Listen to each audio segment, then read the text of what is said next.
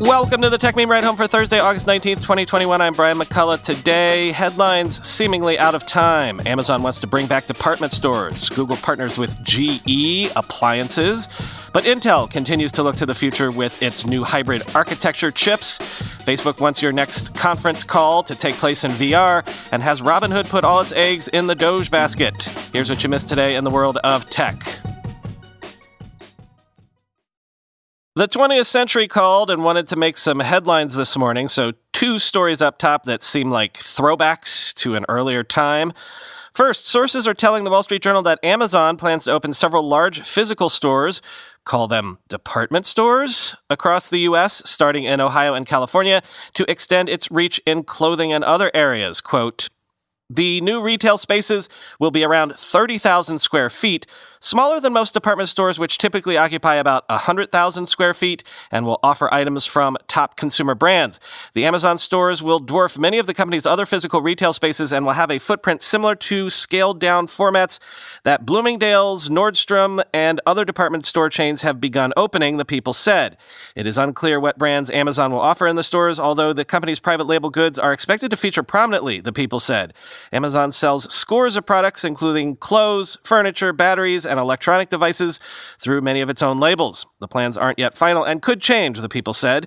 Amazon approached some U.S. apparel brands roughly two years ago with the idea of opening large scale stores that would showcase their products, a person familiar with the matter said.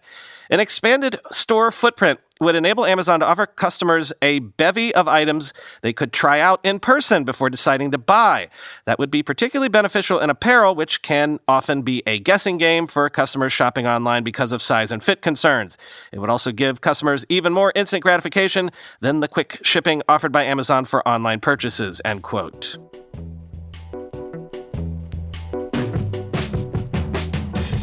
And this morning, a new partnership was announced between Google and GE. Maybe the first time I've ever mentioned GE on this show, but it's GE appliances specifically. And this is to build out smart appliance capabilities, so you can see how that would make sense. Quoting the Louisville Courier Journal, which I believe is the first time I've ever quoted from them as well. Quote, Continuing on the momentum of a recently launched new refrigeration line, Louisville based GE Appliances is partnering with Google Cloud to focus on bolstering the manufacturer's smart appliances capabilities, the two companies announced Thursday. The multi year deal folds into the Louisville based organization's multi cloud strategy, said Viren Shah, Chief Digital Officer of GE Appliances, a Haier company. Cloud computing provides computer system resources like processing and storage without direct active management by the user. Shah said in an interview with the Courier Journal that GE Appliances currently works with Amazon Web Services and Oracle Cloud infrastructure. The partnership with Google Cloud, he said, will leverage the California based platform's data capabilities. Shah said GE Appliances plans to be proactive with intelligence collected through Google Cloud, such as learning of potential issues with appliances, alerting customers, and finding potential solutions. GE Appliances is constantly looking for ways to improve consumer experience, Shah said. For example, he mentioned that through cloud computing, the company was able to roll out an update to remotely add air fryer capabilities to 200,000 ovens and ranges just this past April, end quote.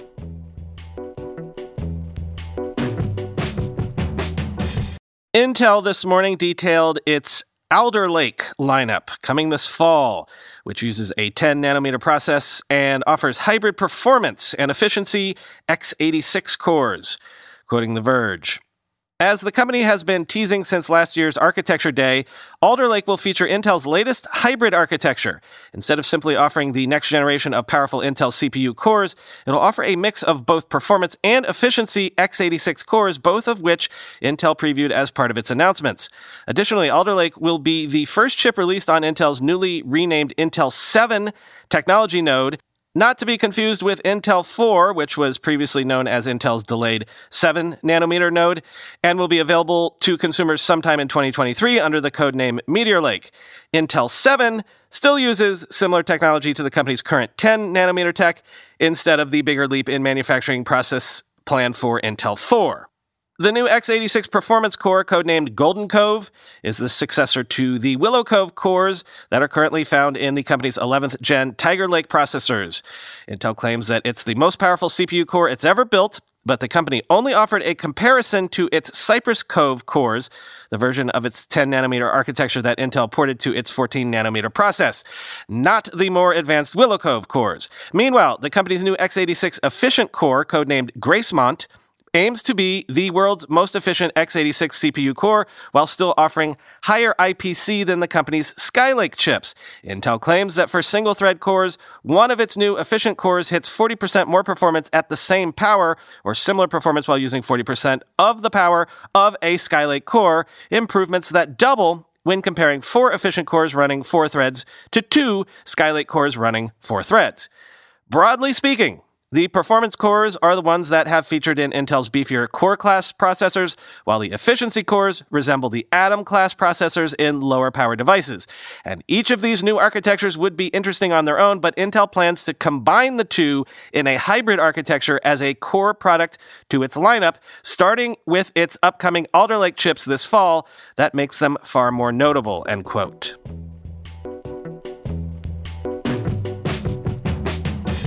Mark Zuckerberg was on my TV this morning making what he said would be a major new announcement, and that was Horizon Workrooms, a virtual meeting space with avatars, spatial audio, whiteboards, and more in beta on the Oculus Quest 2 platform.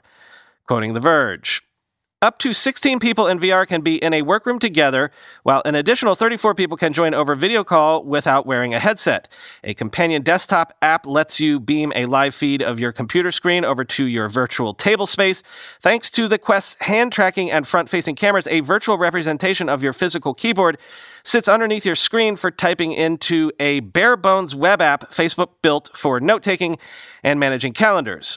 I think it may be the most intense VR application that exists in terms of how much we're trying to put every bell and whistle from the headset into the experience you're using. Facebook's top AR VR executive Andrew Bosworth told us during the briefing, which was the first of its kind I've experienced entirely in VR. For now, the process of getting into Workrooms initially is quite clunky. It oddly requires creating a separate Workrooms account through the web, downloading Workrooms in Oculus, and then pairing your headset to your Workrooms account by entering a code shown in the headset on your computer's web browser. Some features in workrooms, like a personal drawing pad and a giant whiteboard that anyone can go up to and use, feel more gimmicky than useful. There were multiple times when the audio cut out or became garbled and the Quest's hand tracking isn't perfect. At one point, Zuckerberg had to leave the room and rejoin the room because his avatar's mouth wasn't moving at all when he spoke. The desktop companion app isn't yet compatible with Apple's M1 processor, so I wasn't able to try it on my 2020 MacBook Air. A Facebook rep told me support is coming soon for Apple M1 computers. Even with the bugs and relatively scaled back graphics of the Quest compared to my MacBook screen, I still felt more present in workrooms than I normally do in a traditional video conferencing setup like Zoom. Native arm and hand tracking down to the movements of individual fingers certainly helped. A larger factor is the Quest's spatial audio. When someone talked in one corner of the room, it sounded like their voice was coming from that direction. At one point, the seating chart was changed, and I felt as if someone sitting behind me in VR was actually speaking from behind my head. Facebook has been using workrooms internally for meetings for about six months, according to Zuckerberg. Quote, these kinds of experiences where you can actually feel present with other people are, I think, a much richer way to interact with the types of social apps we've been able to build on phones or computers, he said, end quote. Quoting John Nixon on Twitter. So if I understand this, I can now attend meetings with my colleagues virtually because Zoom wasn't good enough, but am now unable to take notes or look at my computer. Perhaps run this by the sharks on Shark Tank because they will be more brutal than what we can do. End quote.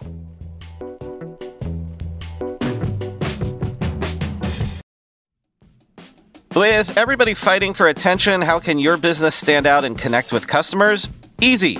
Get Constant Contact. Constant Contact's award winning marketing platform has helped millions of small businesses stand out, stay top of mind, and see big results fast.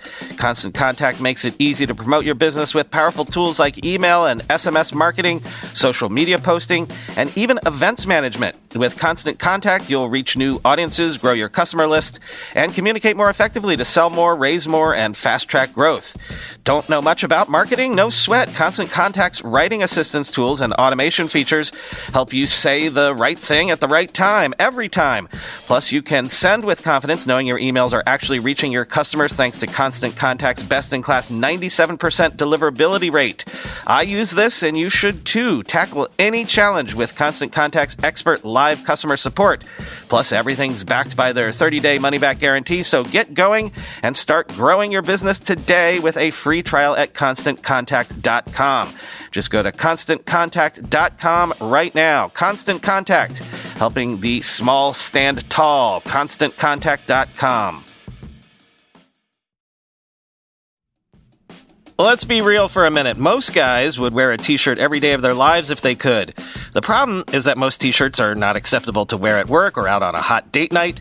But today's sponsor, Cuts, has finally changed that. Cuts t shirts are such high quality, wrinkle free, and so buttery soft that you can look like you're dressing up even when you're dressing down.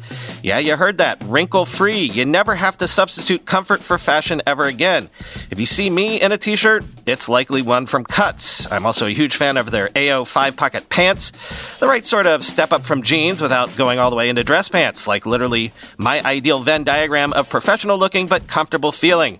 When you touch something from Cuts, you can immediately feel the quality. Their proprietary fabric blends are ridiculously soft and breathable, they don't wrinkle, and they look way more expensive than they actually are. For a limited time, our listeners get 20% off your entire order when you use code RIDE at checkout. That's 20% off your order at cutsclothing.com with promo code RIDE. Please support our show and tell them we sent you. Experience the perfect blend of style and comfort with Cuts Clothing. Cutsclothing.com, promo code RIDE for 20% off. As I was in the booth recording, word came down that the FTC has filed a new antitrust complaint against Facebook after a judge dismissed the first complaint back in June. Facebook has until October 4th to respond. Quoting CNBC, U.S. District Judge James Boasberg gave the FTC a second chance to bring its claims that Facebook has illegally maintained a monopoly after dismissing its first complaint in June. Boasberg wrote that the FTC failed to define a plausible market that Facebook monopolized and suggested too loose of a percentage of market share it owned. Plus, he wrote, the FTC lacked authority under its chosen statute to bring charges against Facebook for how it implemented an old policy preventing rivals from accessing its platform seven years ago. Boasberg said in order to receive an injunction under that statute, it must be clear that a violation is in progress or about to occur. The new complaint is longer than the original, clocking in at 80 pages compared to 53, end quote.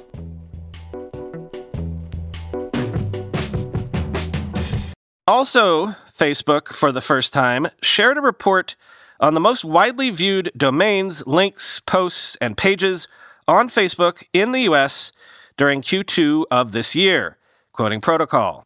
Facebook framed the report as an extension of its ongoing transparency efforts, but the information contained in it also serves another purpose, countering the idea that far right pages and accounts dominate the site in the US. According to the report, some 87% of content on Newsfeed doesn't include a link, meaning it wouldn't be represented in the Facebook top 10 list. Even the most viewed posts that Facebook is now sharing also only accounted for 0.1% of all posts viewed in people's newsfeeds in the US last quarter. That's because Facebook wrote, quote, most of what people see on Facebook is personalized for them specifically, end quote, and wouldn't likely be viewed by many other users. And it's true, these data sets tell a much different story than the one that comes through looking at engagement data. Instead of links from Newsmax and Fox News, the top 20 list of most viewed links includes mostly benign and at times obscure links, a YouTube channel on building outdoor aquariums and a CBD shop among them. Far from barn burners, the most viewed posts on Facebook shared from last quarter are similarly anodyne, the most viewed of all was a word scramble that predicts, quote, the first three words you see are your reality, end quote. Another top viewed post asks, please settle this debate. Does sugar go in spaghetti? Only two of the top 20 posts could be considered remotely political. One from Joe Biden boasts only 100 days in and America is getting back on track. The other asks whether Facebook users are, quote, ditching the mask based on CDC guidance, end quote.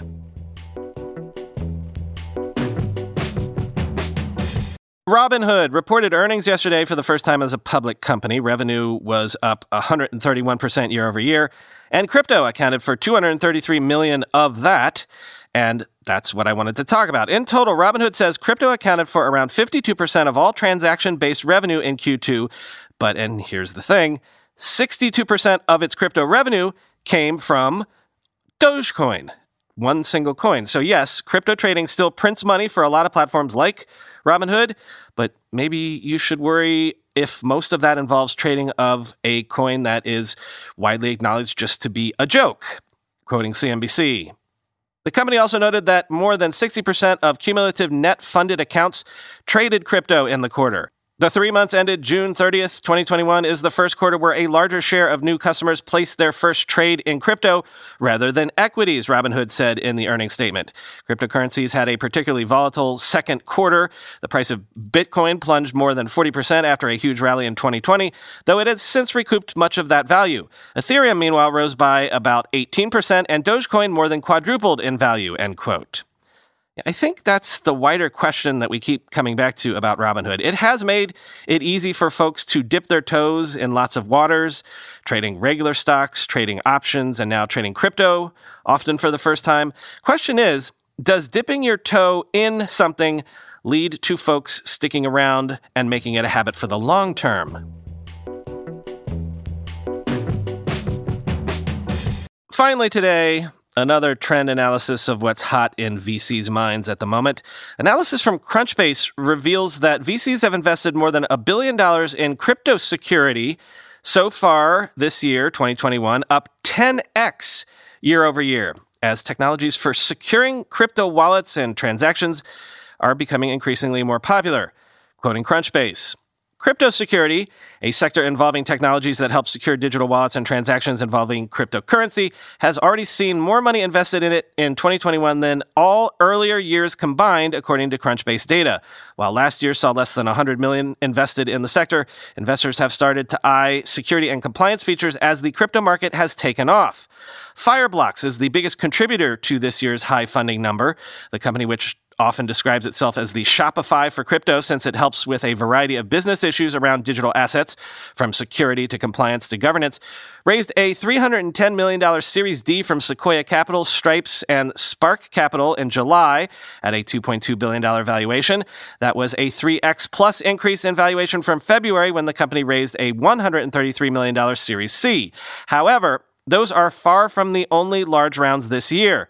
France based security and infrastructure solutions provider Ledger raised a $380 million Series C in June. Oakland based PolySign, which develops secure infrastructure for financial institutions to handle digital assets, raised its $53 million Series B in May. New York based CertiK, San Francisco based Aleo, and Menlo, California based CipherTrace also have seen rounds in excess of $25 million this year, end quote. Indeed, if you've been lurking around platforms like AngelList, Republic, or OurCrowd recently, you've seen various wallet and investment projects seemingly pop up every week. Things are on a tear right now, said Dave Jevans, CEO at CipherTrace, which helps crypto exchanges, banks, and even the government with security and compliance issues and raised more than $27 million in May. We get interest all the time from investors, including growth equity. The regulation market is just growing, and there's a need for technology to help companies with requirements and compliance, he said. Still, the larger aspect that is driving the market is just the legitimization of crypto and the fact that Every big bank now wants in, Jevans said. Large financial institutions and big banks are getting pressure from customers to buy digital assets, said Jevans, adding banks want to know assets and transactions can be secured, end quote.